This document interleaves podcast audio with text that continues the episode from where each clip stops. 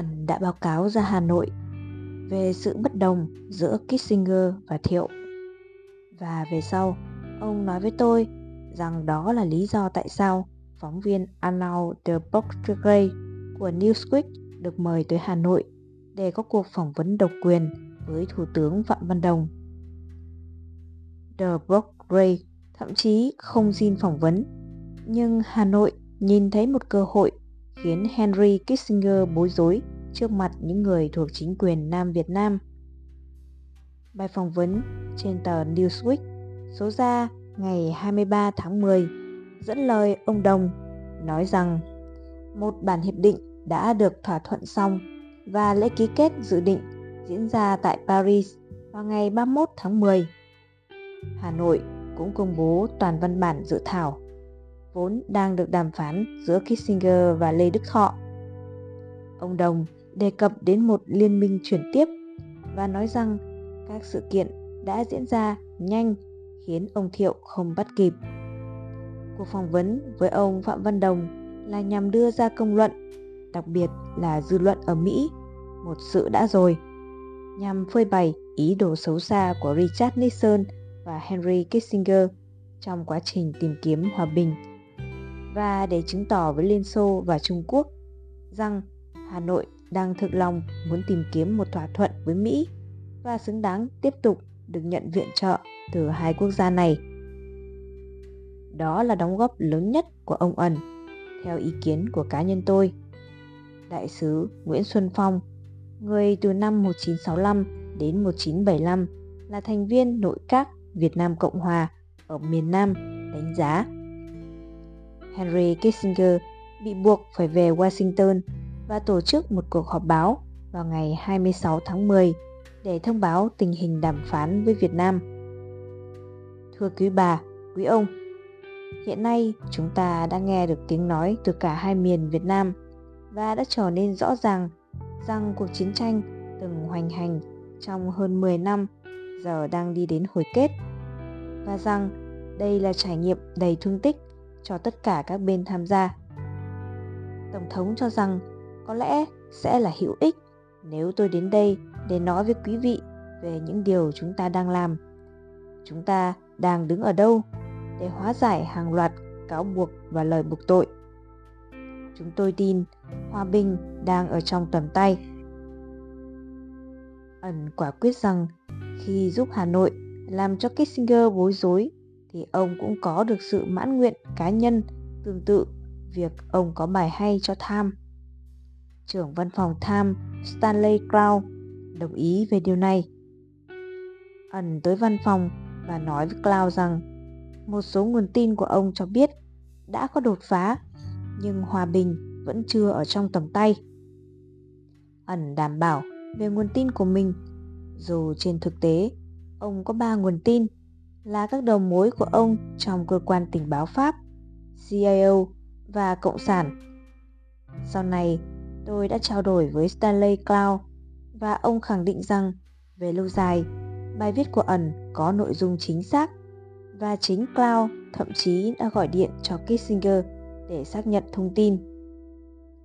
Ẩn luôn nói với tôi rằng chưa hề có kế hoạch hòa bình, mọi chuyện vẫn còn mờ mịt chưa có gì được giải quyết cả. Cloud nhớ lại.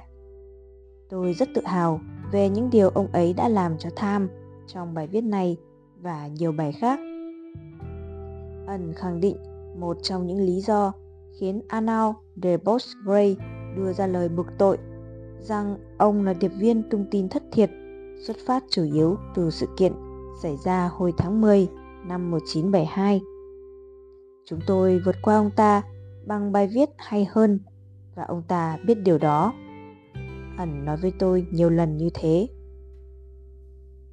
Sự kiện Nixon từ chức ngày 9 tháng 8 năm 1974 đã khiến Tổng thống Thiệu choáng váng và làm thay đổi tính chất đảm bảo của những lời mà ngài cựu Tổng thống đã hứa. Người bảo trợ đã ra đi, mặc dù ngày 10 tháng 8, tân Tổng thống Vera de viết rằng những cam kết hiện hành mà quốc gia đã ký trong quá khứ vẫn còn giá trị và sẽ được chính quyền của tôi hoàn toàn tôn trọng. Nhưng có một đợt thủy triều đang làm thay đổi chính trường Mỹ. Tại cuộc bầu cử quốc hội vào tháng 11 năm 1974, phe Dân Chủ giành thêm được 43 ghế hạ viện và 3 ghế thượng viện, giúp họ chiếm thế đa số vượt trội với tỷ lệ 291 144 tại hạ viện và 61 39 tại thượng viện. Người Mỹ đã sẵn sàng rời xa Việt Nam để vùi chôn một giai đoạn lịch sử bẩn thỉu. Tất cả những nhân tố này giúp giải thích vì sao Trần Văn Trà và các tư lệnh đồng đội miền Nam tập trung về Hà Nội và tại sao Đại tướng Dũng sau đó đã vào Nam sớm. Khi ông Trà phát biểu tại hội nghị, tin tức về một trận thắng lớn của Cộng sản ở tỉnh Phước Long chỉ cách Sài Gòn khoảng 120 cây số bay về. Trận đánh này được tướng Cha lên kế hoạch để thử quyết tâm của Mỹ. Dù trong Bộ Chính trị có vài người không tán thành kế hoạch của ông, nhưng cá nhân lãnh đạo Bắc Việt Lê Duẩn ủng hộ cuộc tấn công kèm theo lời cảnh báo viên chỉ huy trưởng ở miền Nam là tiến lên và tấn công nhưng phải chắc thắng. Phước Long tương đối biệt lập là mục tiêu tấn công dễ dàng cho quân đoàn 4 của quân đội Bắc Việt, bao gồm sư đoàn 7 rất thiện chiến, một tiểu đoàn xe tăng T-54 do Liên Xô cung cấp, một trung đoàn pháo binh, một trung đoàn pháo phòng không, các đơn vị lính công binh và bộ binh địa phương cùng sư đoàn 3 quân đội Bắc Việt mới thành lập. Trận đánh khởi đầu vào ngày 13 tháng 12 năm 1974. Thị xã Phước Long bị thất thủ gần như ngay tức thì, khiến ông Thiệu phải triệu tập một cuộc họp khẩn cấp với các tướng lĩnh tại Sài Gòn. Vấn đề đặt ra ngay tại cuộc họp này là có nên tảng nên tăng viện cho Phước Long hay không? Tin tức về việc quân ta chiếm được toàn bộ thị xã Phước Long đến vào giữa cuộc họp. Ông Dũng viết, mọi người phấn khởi đứng dậy, bắt tay nhau mừng chiến thắng. Sự kiện này thể hiện phần nào năng lực chiến đấu của quân đội ta và sự yếu kém của quân địch.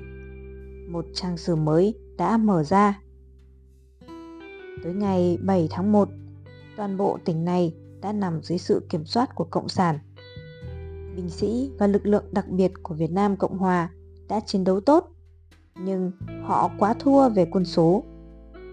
Quân lực Việt Nam Cộng Hòa chỉ còn 850 người sống sót trên tổng số 5.400 quân tham chiến trong cuộc tấn công được lập kế hoạch cẩn thận này của Cộng sản. Chỉ 3.000 thường dân trên tổng số 30.000 trốn thoát. Các quan chức thôn ấp và tỉnh lỵ bị gom lại hành quyết theo lời của đại tá Harry Summers, thì trận đánh ít được biết đến ở Phước Long là một trong những trận đánh mang tính chất quyết định nhất của cuộc chiến, bởi nó đánh dấu việc Mỹ từ bỏ đồng minh cũ của mình. Trước sự vi phạm trắng trợn Hiệp định Paris này, và nó được thiết kế một cách đầy chú ý để lộ rõ sự trắng trợn nhằm thăm dò thái độ của Mỹ. Tổng thống Gerald Ford đã giới hạn một cách nhu nhược phản ứng của mình chỉ bằng các công hàm ngoại giao. Bắc Việt đã được bật đèn xanh cho việc chinh phục miền Nam. Ẩn nói với tôi rằng thời gian sau trận Phước Long là dịp duy nhất cấp trên bày tỏ sự nghi ngờ đối với đánh giá của ông về tình hình. Tin tức tình báo của Hà Nội cho biết hàng không mẫu hạm USS Enterprise và chiến đoàn hộ tống đã rời Philippines, tiến gần tới Việt Nam và sư đoàn thủy quân lục chiến đóng tại Okinawa đã được đặt trong tình trạng báo động. Có một số hoạt động tại vịnh Subic có thể là dấu hiệu cho thấy người Mỹ sẽ trở lại. Tôi nói rằng Mỹ sẽ không tham chiến nữa, dù có vài động thái nhưng đều trống rỗng. Tôi bảo họ rằng người Mỹ sẽ không bao giờ trở lại, nhưng họ vẫn chưa vững tâm. Họ lại thử lần nữa ở ban mê thuật để xem người Mỹ có can thiệp hay không. Sau đó thì họ biết tôi đúng. Tôi gửi báo cáo cho họ về suy nghĩ của các tướng lĩnh dưới quyền ông Thiệu. Rồi tôi đi lên trên đấy và nói chuyện với một ông tỉnh trưởng. Ông ta bảo rằng ông Thiệu không chịu bảo vệ tỉnh này. Ông tỉnh trưởng rất suy sụp và biết rằng kết cục đang đến gần và rằng người Mỹ đã bỏ đi thực sự. Lúc bấy giờ, tôi biết mọi chuyện đã cáo chung rồi. Ông Thiệu cho rằng mất một tỉnh cũng chẳng sao, cốt để xem phản ứng của Mỹ thế nào. Nhưng tôi biết tinh thần người Mỹ đã quá mệt mỏi vì cuộc chiến này rồi. B-52 sẽ không trở lại nữa. Trong khoảng thời gian này, ký giả Úc Dennis Warner chạy đến tìm gặp ẩn tại phòng giải lao ở khách sạn Continental. Warner vừa trở về từ một chuyến ra ra đi ra Trung Phần, nơi ông được tận mắt chứng kiến hệ quả của việc Mỹ cắt giảm viện trợ quân sự. Các binh sĩ Việt Nam Cộng Hòa luôn chịu cảnh thiếu thốn đạn dược, xăng dầu và tiền lương. Tinh thần đã suy sụp. Các đơn vị pháo binh phải dè sèn đạn dược và để tiết kiệm nhiên liệu, trực thăng chỉ được dùng cho công tác cứu thương. Ông thấy tình hình trung phần thế nào? Ẩn hỏi Warner. Tôi mới nói với ông ta rằng theo tôi nghĩ thì dù có 5 sư đoàn của Việt Nam Cộng Hòa đóng ở đấy, trung phần chắc chắn sẽ chỉ như một miếng mồi ngon nếu Bắc Việt tấn công. 18 năm sau, hai người đàn ông này nhớ lại cuộc nói chuyện năm xưa. Tôi vừa mới chuyển một thông điệp cho Giao Liên mang tới Trung ương Cục miền Nam, trong đó nói rằng vẫn còn quá sớm để mở một cuộc tổng tiến công và rằng sẽ phải đợi tới thời gian sau đó trong năm. Ẩn nói, thế rồi tôi gặp ông. Khi tôi hỏi sau cuộc gặp đó thì ông làm gì? Ẩn mới trả lời. Tôi luôn nghĩ rằng Warner làm việc cho tình báo Úc. Thế nên tôi tin vào thông tin của ông ấy và ngay lập tức gửi một bản đánh giá mới. Về sau, tôi có cảm ơn ông ấy vì đã cho tôi thông tin quý giá. Ẩn đã được thưởng huân chương quân công nhờ bản báo cáo về tỉnh Phước Long đề ngày 30 tháng 11 năm 1974. Các sách sử Việt Nam so sánh những đóng góp của ẩn trong giai đoạn này với bản báo cáo của bậc thầy tình báo Richard Shock rằng Nhật Bản sẽ không mở mặt trận phía đông, vốn đã cho phép Liên Xô chuyển quân sang phía Tây để chặn đà tiến công của quân Đức thời Thế chiến II. Ẩn cũng đoạt được báo cáo bí mật nghiên cứu chiến lược, trong đó cho biết tinh thần và vật chất của quân lực Việt Nam Cộng Hòa đang cạn và rằng máy bay B-52 của Mỹ sẽ không trở lại. Tác giả của bản báo cáo, Thiếu tướng Lê Ngọc Truyền, Giám đốc nghiên cứu chiến lược của quân đội, nhận thấy ban mê Thuột là điểm sung yếu nhất trong hệ thống phòng thủ của Nam Việt Nam. Ông ẩn chỉ trích Tổng thống Nguyễn Văn Thiệu rất nặng nề. Bằng chứng rõ ràng nhất là trong tài liệu của Chaplin có ghi lại lời ẩn ví năng lực lãnh đạo của Tổng thống Thiệu với một con khỉ nghiện thuốc phiện trong gánh xiếc. Ẩn Thiệu, chúng ta đã tạo ra ông như vậy. Nếu bây giờ để ông ta đi, ông ta sẽ té mất. Rất nhiều người Hoa và người Sài Gòn nuôi khỉ, cho chúng ăn thuốc viện, đồ ăn ngon, dạy làm trò, đội mũ sặc sỡ, làm xiếc. Nhưng khi người chủ quay lưng lại 3 phút thôi, con khỉ sẽ trở về với bản tính tự nhiên của nó, sẽ bốc cứt ăn, giống thiệu. Vì thế, nếu chúng ta trì hoãn sự giúp đỡ trong 5 phút thôi, quân lực Việt Nam Cộng Hòa sẽ bị nuốt chửng. Chúng ta đã tạo ra một môi trường toan khỉ ở đây. Ẩn giải thích với Chaplin rằng cuộc khủng hoảng lãnh đạo tại Sài Gòn là một hệ quả trực tiếp của việc Mỹ chẳng làm gì để phát triển một thế hệ lãnh đạo mới tại Việt Nam. Máu và đô la đã được vung vãi tại đây, nhưng chúng ta đã làm được gì cho người Việt Nam và chính quyền Sài Gòn? Phần lớn, người Mỹ đang quan hệ với lũ khỉ và đường nào rồi thì chúng ta cũng sẽ rút lui sớm thôi. Chúng ta chỉ biết tới lũ khỉ. Khi mới đến, chúng ta tận dụng những người Việt được Pháp đào tạo đội ngũ quan lại và chúng ta tạo nên những vị tướng mới. Đô la, vân vân. Nhưng lũ khỉ chẳng biết đường sử dụng. Không có học thuyết cho Việt Nam, không có cả học thuyết của Mỹ. Chúng ta xây trường lớp nhưng chẳng có giáo viên. Mở đường và đào kênh nhưng dân Việt không biết cách sử dụng. Người Mỹ chẳng thể lấy não của mình rồi cho vào mũ họ được và điều đó đã chứng minh chẳng có sự đào tạo lãnh đạo thực thụ nào. Ẩn dự báo rằng khi người Mỹ rời đi, Việt Nam sẽ trở thành cái xác khô.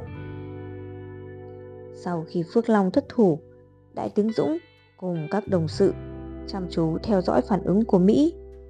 Nhưng rồi chẳng có phản ứng nào.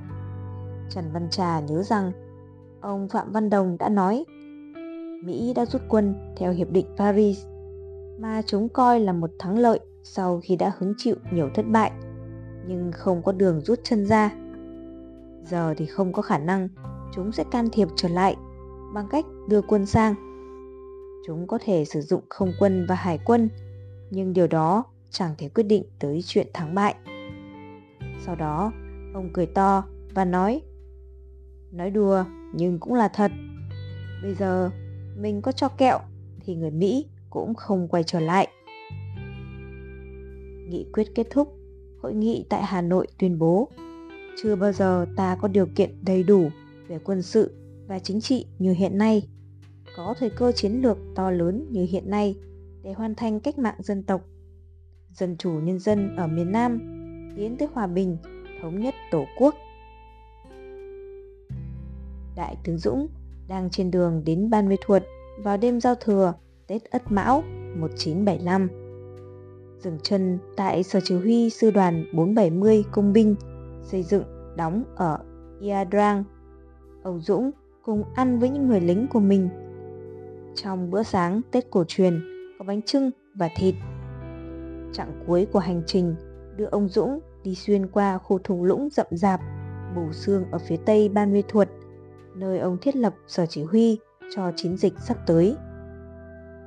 Chúng tôi ở trong rừng rậm, kế bên một khu rừng khộp, loại cây có lá khi rụng tạo thành một tấm thảm vàng óng. Mục tiêu sẽ là Ban Mi Thuột, thủ phủ của tỉnh Đắk Lắk. Là đô thị đẹp nhất trong số các thành phố cao nguyên, nơi có những người dân tộc ED mặc trang phục thêu sặc sỡ, đi bộ trên đường phố. Nơi vẫn còn khu nhà nghỉ đổ nát của Hoàng đế Bảo Đại, gợi lại những ngày xưa thanh bình khi ngài và các đại thần tới đây săn bắn lợn, nai và cọp ở những vùng đồi núi xung quanh.